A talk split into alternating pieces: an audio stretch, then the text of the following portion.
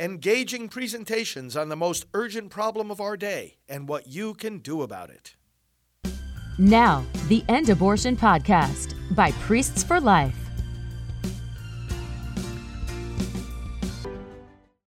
Hey, friends, we are praying for America. We are worshiping the Lord Jesus Christ. We are renewing our resolve to save America.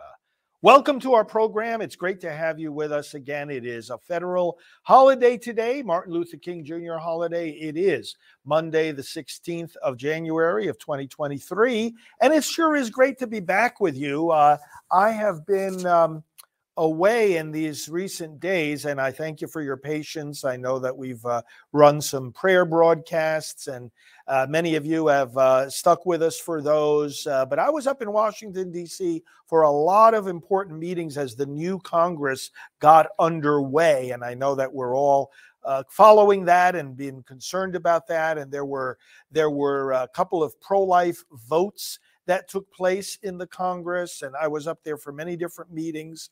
And so we weren't able to broadcast like we usually do. But we're back here now for tonight and also tomorrow night. Then I'll be going back up to D.C. because, as I'll talk about in a little bit more detail, we've got some big events there towards the end of this week, too, with the annual March for Life. But thanks for sticking with us, and a lot of things I want to talk about today. You know, this is a federal holiday, and it converges with two other things that happened this week. So we have Martin Luther King today. We have something on the 18th, something on the 20th. And I want to show you how these three national events converge, and the message of each reinforces the message of the other two. That's what I want to talk about tonight, as well as give you a couple of comments about the situation at the southern border and the responsibility of the Biden administration, as well as a few other notations I want to make. By the way, now I haven't been using the hats lately as much. This one I was just given by a friend, an esteemed colleague in the America First movement, none other than Dr. Sebastian Gorka. I'm sure many of you follow him. And he had me on his program the other day, and she said, do you have this hat? It's Trump 2024, three-peat. So three in a row. Three-peat, of course, it's his third run for the presidency. So I said, I will gladly take the hat, and I'll use it at the very end of the program when I remind you of some of the things President Trump always says. I am a strong supporter of his and of his reelection bid for the presidency. And I know that not everybody necessarily is, and that's okay. You know, we have a primary in this country. We don't have a coronation. He would be the first one to acknowledge that. We have a primary. So let's have a primary, and let's listen to the candidates, and let's see who else steps up to the plate. And let's have a process that really enables all the citizens to look at what is best for America. But I know that, of course, many of you are, as I am, eager to continue with Trump administration number two. So many great things were accomplished in the first one, historic things. And he has the proven record, of course, that he's able to pull it off. Brothers and sisters, let's begin as we usually do with scripture, and we want to go to Isaiah 1, because these events of this week, the convergence of these various events, ties in with this particular passage. So Isaiah 1, starting with verse 10. Hear the word of the Lord, you rulers of Sodom. Listen to the law of our God, you people of Gomorrah. The multitude of your sacrifices, what are they to me, says the Lord? I have more than enough of burnt offerings, of rams and the fat of fattened animals. I have no pleasure in the blood of bulls and lambs and goats. When you appear before me, who asked this of you, this trampling of my courts? Stop bringing meaningless offerings. Your incense is detestable to me. New moons, Sabbaths, and convocations, I cannot bear your evil assemblies. Your new moon festivals and your appointed feasts my soul hates. They have become a burden to me. I am weary of bearing them. When you spread out your hands in prayer, I will hide my eyes from you. Even if you offer many prayers, I will not listen. Your hands are full of blood. Wash and make yourselves clean. Take your evil deeds out of my sight. Stop doing evil. Learn to do good. Seek justice. Encourage the oppressed. Defend the cause of the fatherless. Plead the case of the widow. Let us pray. Father of life, Lord of justice, ruler of nations, we come before you tonight as American patriots and as followers of your Son, Jesus Christ, and we are aware of our duties, Lord, to do good and to seek justice, to help the oppressed, to fight for their rights, to speak up for their dignity, to establish before the law their equality, whether it is our African American brothers and sisters, or our unborn brothers and sisters, or anybody who at any time in history may not enjoy the full benefits of equality before the law. We thank you, Lord, for the great warriors of the past who have corrected deep injustices in our society. We thank you for the warriors of the present who are fighting deep evils in our world like abortion. And we thank you, Lord, for the warriors in training, our young people who are learning the lessons of the civil rights and social justice and pro-life struggles of our history, and who are preparing themselves for the battles yet to come. Lord, enable us to fight with the weapons of truth, and the sword of the Spirit, which is the Word of God. Enable us to root ourselves deeply in what this nation means, and always to fulfill its promise of liberty and equality. We pray in the name of Jesus the Lord. Amen. Okay. Dr. Martin Luther King Jr. Fought for the equality of every human being. He was addressing specifically, as you know, the evil of segregation and the underlying evil of prejudice that led to a public policy of segregation that the Supreme Court of the United States actually upheld for 58 years. What an evil.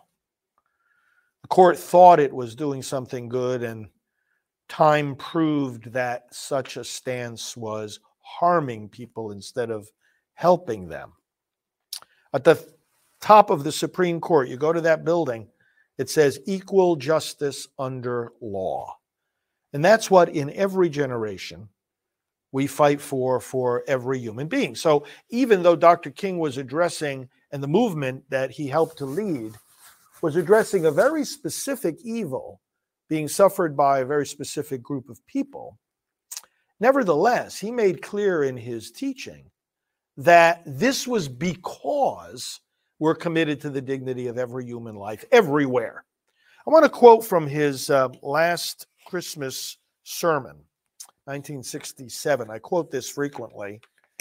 He says, "The next thing we must be concerned about if we are to have peace on earth and goodwill toward men is the nonviolent affirmation of the sacredness of all human life. Every man is somebody because he is a child of God. Man is more than whirling electrons or a wisp of smoke. Man is a child of God, made in his image, and therefore must be respected as such. And when we truly believe in the sacredness of human personality, we won't exploit people. We won't trample over people with the iron feet of oppression. We won't kill anybody." On this very day, a service was held at Ebenezer Baptist Church in Atlanta. And for many, many years, especially given that Dr. Alveda King, niece of Martin Luther King Jr., was part of our team full-time for about 15 years, and she's still part of our team and part of our board here at Priests for Life, we would be together, Alveda and I, and sometimes our executive director, Janet Morana, or other members of our team. We would be there at Ebenezer, and we would take part in that annual memorial service, and we would hear some of the most eloquent and inspiring oratory of our times in our country on behalf of justice and equality of all human beings, the very message that that quote from Dr. King's last Christmas sermon reflects. But Alveda and I would be sitting there, and we'd be hearing, again, some of the best talks you ever want to hear about completing the work of the dream of Dr. King and bringing justice where there is injustice and bringing equality where there is still inequality. And various groups of people would be mentioned, and various forms of violence would be mentioned. But the group of people most often forgotten, although not 100% of the time, because in certain years, certain speakers, including myself, mentioned this group of people, but not enough. And those are the children being treated with the most injustice and the most inequality, the children in the womb. And ironically, being treated with that justice and that injustice and inequality precisely by some of the loudest voices in our country for social justice. It's ironic that that's the case, but it's a big blind spot. And so sometimes Alveda would be sitting there, people would be applauding and cheering whatever the last thing was that was said, and she would say, "And the children, and don't forget the children." The children, in their first 9 months of existence, they don't have the right to life under the law.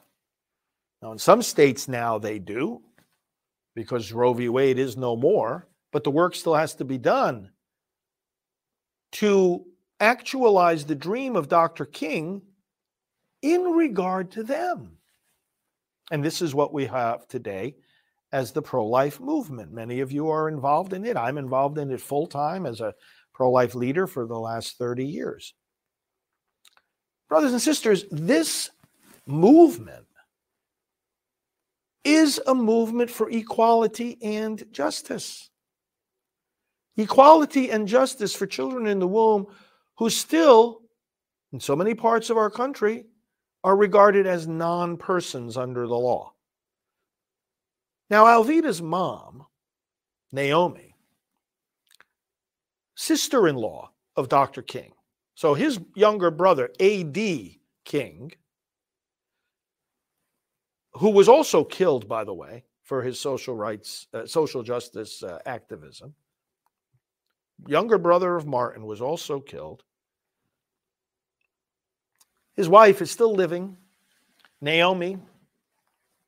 I know her, visited with her many times at her home. She's been with me for many different events, including an event at which we gave her a pro-life award. It's the same event, by the way, that I will be leading this coming Friday in Washington, D.C. at the National Prayer Service. If you're there, some of you, I'm sure, are coming for the March for Life. Come to the prayer service on that morning. You see nationalprayerservice.com for the details. But we'll be in Constitution Hall. We'll be giving a pro-life award. And we gave it to Naomi King one year. And you know what she did? She gave a speech in which she made clear that the unfinished work of building the what Dr. King called the beloved community. Beloved community. Think about this for a moment. A community where everyone is loved, everyone is welcomed, everyone is treated equally. She said, this must include the unborn.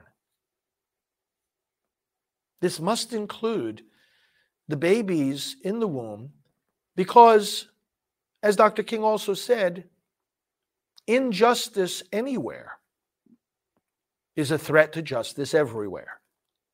So if there's injustice in the womb, because these babies are being killed by abortion, and people are not only saying that that's legal, they're saying it's a right. I mean, it's bad enough that it happens, but then to consider it a right compounds the evil. She spoke up, just like her daughter Alveda does, and said, wait a minute. Justice isn't justice if we allow some injustice. She said in her speech, equality is not equality if we continue to tolerate some inequality. And this is a big one, because nothing takes more human life than abortion. So we honored Naomi King for standing for that, for saying that. And this is what the whole pro-life movement does. Unfortunately, we've got a lot of leading figures and members in government of the Democrat Party who like to wave the flag of social justice. And look, Biden spoke at the very Ebenezer Baptist Church that had the service today, and that I've been at for many years. And he's the leading figure in the United States pushing for the killing of children in the womb. And his party is pushing and pushing and pushing to take away all restrictions for abortion. And oh yeah, they like to talk about that as a form of justice and equality, because they're thinking about all these mothers, they want to have an abortion, but they erased half of the equation. It's like when Raphael Warnock, who's the pastor there at Ebenezer Baptist and the senator from Georgia, was in the debate with Herschel Walker, and the topic of abortion came up. You remember we talked about this during the course of the campaign. Warnock said, oh, well, you know, in that procedure room there where the abortions take place, you know, there's the woman in there and her physician. There's no room for the government to be in there. Now, hold on there, Warnock. You bet the government is in there. There's all kinds of laws that regulate medicine. But putting that aside, which you conveniently you forgot, Herschel Walker reminded Warnock of another fact. He says, well, it seems like the senator has forgotten. There's also a baby in that room. You see how unequal these children are? They're so oppressed. There's so much prejudice against them. It's not that people think of them and consider them unequal. It's worse than that. They don't even think of them. They like to just whoop, it goes right over their head. Oh, oh, oh. The thought doesn't even enter their mind. You look at the speech Biden gave after the Dobbs decision reversed Roe v. Wade. He spoke there from the White House for 15 minutes and not once mentioned the child.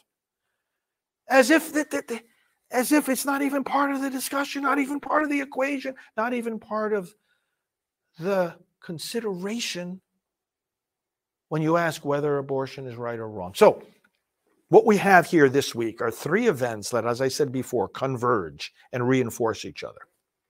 We've got Martin Luther King Day today, when again we think about the beloved community. Whom does it include? Who should it include? We think about justice, equality. What kinds of injustice and inequality do we have to fight against today? We think about people like Naomi King and Alveda King, who are echoing the truth about how pro-life is the social justice movement of today, the civil rights movement of today. And then that links to an event this coming Friday, which I will help to lead, the annual March for Life, the National Prayer Service preceding it, where we will have hundreds of thousands of Americans every year at around this time. They come together because January 22nd was the day of that Roe v. Wade decision that legalized abortion exactly 50 years ago. This coming Sunday will be the 50th anniversary of that event. And we'll march for life. We'll march for life peacefully. We'll march for life joyfully. We'll march for life in unity with one another. We'll march for life realizing that, as the theme of the March for Life indicates this year, and I'm going to talk about this more tomorrow, the theme is equality begins in the womb. We'll unpack that theme tomorrow. Equality begins in the womb. Now, what's the third thing that is a convergence here this week? Another national observance, actually it's an international observance, that starts this Wednesday, the 18th. It's the National Week of Prayer for Christian Unity. Every year, January 18th to the 25th, is a week of prayer for Christian unity.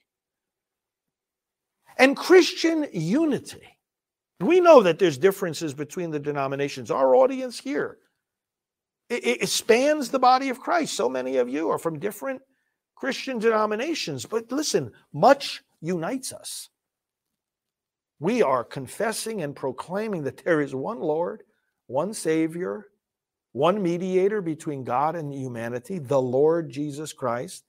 God become human, suffered, died for our sins, rose again. He's coming back. We proclaim all these things in common. And he's left us his sacred word that has to govern our lives. And it is only to him that we owe, any of us owe, absolute obedience and loyalty.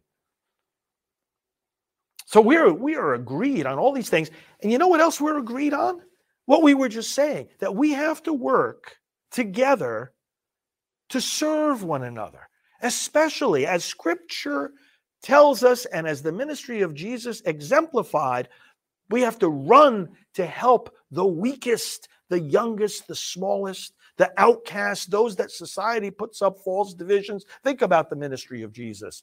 The apostles were amazed that he was talking with a Samaritan woman, because that wasn't supposed to happen in that society. They were amazed that he went to the lepers. The lepers were ringing bells as they were walking along, going, unclean, unclean. People were supposed to stay away from him. He went right up to them and touched them and healed them. He ate with the tax collectors and the sinners, and that caused people to say, why is he associating with them? He saw Zacchaeus at the trees. Zacchaeus, come down. I'm going to eat with you. The blind man who people were saying, shut up. And he said, Son of David, have pity on me. And he went over to him and he healed him. And the children, when the apostles themselves were saying, don't bother the master, get those children away from him, he rebuked them. And he said, no, let the children come to me, because it is of such that the kingdom of God exists. Brothers and sisters, you see what Jesus did? And then Paul says, there is no, in Christ, there is no Jew or Gentile or slave or free or man or woman, we are all one in Christ Jesus. Jesus, in other words, breaks down barriers of prejudice and exclusion and brings about the unity that God intends for the human family. So Christian unity is based on serving in the way that Jesus did to break down false barriers and defend the rights and dignity of every human person. There are many arenas in which Christians work together to advance human dignity and to serve the needy. One of the best arenas has been the civil rights movement. We know Dr. King made that clear in his famous speech, didn't he, on the National Mall. Catholics and Protestants working together. In fact, Alveda, in working with Priests for Life, has always seen her work with our ministry as a partial fulfillment of those words of her uncle. But Catholics and Protestants and evangelicals and everybody from all across the body of Christ working together for justice. And that's where the reading that I read comes in. What is Isaiah saying? Do good, seek justice. And that, by the way, is this year's theme of the National Week of Prayer, the International Week of Prayer for Christian Unity. That's the theme. Do good, seek justice, right from that Isaiah chapter 1 from which I read. God is pretty strong in that passage, isn't he? He says, I don't want the feasts, the incense, the blood sacrifices, the prayers even. I think it's one of the scariest verses in the Bible. Though you pray the more, I will not listen. Wow. If God's not going to listen, where do we go? And that's strange that he doesn't, he says, I'm weary of all these feasts. He himself instituted the feasts. He doesn't want the sacrifices, but he himself had commanded the sacrifices. He got turned off by hypocritical worship. That's the point of that reading. God got turned off by people crying out to him, Lord, have mercy, but closing their their ears and their eyes to their brothers and sisters who were saying, have mercy. How can we love the God we do not see if we can't love the brother or sister that we do see? That's another way to summarize Isaiah 1. Do good, seek justice. In other words, intervene. Like God intervenes to save us when we're helpless, intervene to save the helpless. And there's nobody more helpless than the unborn. So this week we have a beautiful convergence. Dr. King, equality and justice, working at the Day of the March for Life, symbolizing this great movement coming together, working for equality and justice for the unborn, and both in the civil rights movement of Dr. King's day and the civil rights movement of today, which is the pro-life movement, seeing a unity among Christians like we don't see in many other places. Let's celebrate this week. Let's learn more about these things. Let's implement it in our lives. That's my message for tonight. Brothers and sisters, I said I would also say something about, I'm going to say a little prayer here too, in reparation for the victims of abortion. You can find it at prayercampaign.org. We'll get to that in a moment. The southern border. Did you see, I saw this on Dan Bongino's broadcast, did you see when Biden and the president of Mexico were together recently at a joint event? And the president of Mexico, well, let me just read the words, and you'll see the significance of this right away. Because the Biden administration is trying to say, we're doing a good job at the southern border. I really don't know what world these people are living in. They think they're doing a good job at the southern border. There is no border. And here's what the president of Mexico said. You, President Biden, you are the first president of the United States in a very long time that has not built not even 1 meter of wall. And we thank you for that, sir. The president of Mexico just contradicted this whole messaging point of the Democrats. Everything's secure at the southern border. He also said in that speech that an expectation has been created under the Biden administration and has gotten those wanting to cross the border thinking that it is easier to do so.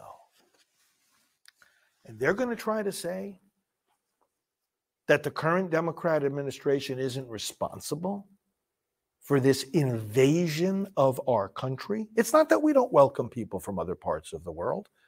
Of course we do.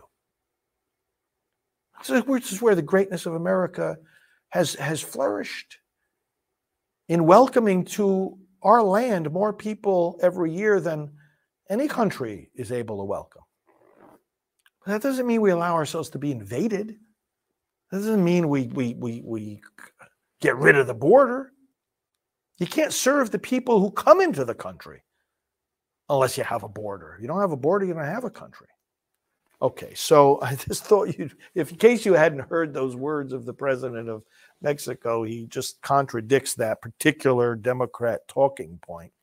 All right. Well, we have a lot more to share with you tomorrow night. I'm going to talk about this theme of the equality of every human life beginning in the womb. But let me finish with our prayer time here together. And if you haven't been leaving in your prayer intentions in the comments, feel free to do so here as we conclude, because we all want to pray for one another. But I have a special website called prayercampaign.org, and I want to invite you to go there. To see prayer campaigns like the one I'm about to read now for this week, as we approach the anniversary of Roe v. Wade this Sunday. I invite you to say this prayer each day. Again, prayercampaign.org is where you can find it. Let us pray. God and Father of life, you have created every human person and have opened the way for each to have eternal life. We live in the shadow of death. Over 65.5 million of your children were killed thanks to the Roe v. Wade decision that legalized abortion. We thank you, Father, that Roe has been reversed. We ask that you continue to have mercy on us, heal our land, and accept our offering of prayer and penance. In your love for us, turn back the scourge of abortion. May each of us exult in hearts full of hope and hands full of mercy, and work together to build a culture of life. We pray through Christ our Lord. Amen.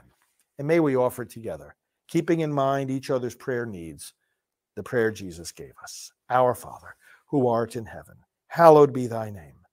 Thy kingdom come, thy will be done on earth as it is in heaven. Give us this day our daily bread, and forgive us our trespasses, as we forgive those who trespass against us. And lead us not into temptation, but deliver us from evil. For thine is the kingdom and the power and the glory, forever and ever. Amen. Friends, I want to thank Getter in particular for the award that they gave me the other night. There were the Getty Awards, as they called them, and it was a live broadcast towards the end of last week, and many great people were given awards, Jack Posobiec, Steve Bannon, and others that you are no doubt familiar with in many contexts, but they gave me a Fighter for Faith award. And I'm very grateful to that. I know Getter carries our programming as well as Right Side Broadcasting Network and other platforms. So thank you for that honor. It's great to be part of the Getter family. It's great to be part of the Right Side Broadcasting family. It's great to be part of this great movement with all of you to save America. So thank you, friends. And remember what President Donald Trump always tells us. I put on this hat I got from Sebastian Gorka, that we are part of the greatest movement in American political history. Don't let anyone make you forget that. And remember, this country doesn't belong to those that are trying to destroy it. It belongs to us. And we put ourselves in the hands of the Lord of every nation. Jesus Christ will save America. God bless you, friends. We'll talk to you again tomorrow night. This has been the End Abortion Podcast. To learn more, to help end abortion, and to connect with us on social media, visit endabortion.net.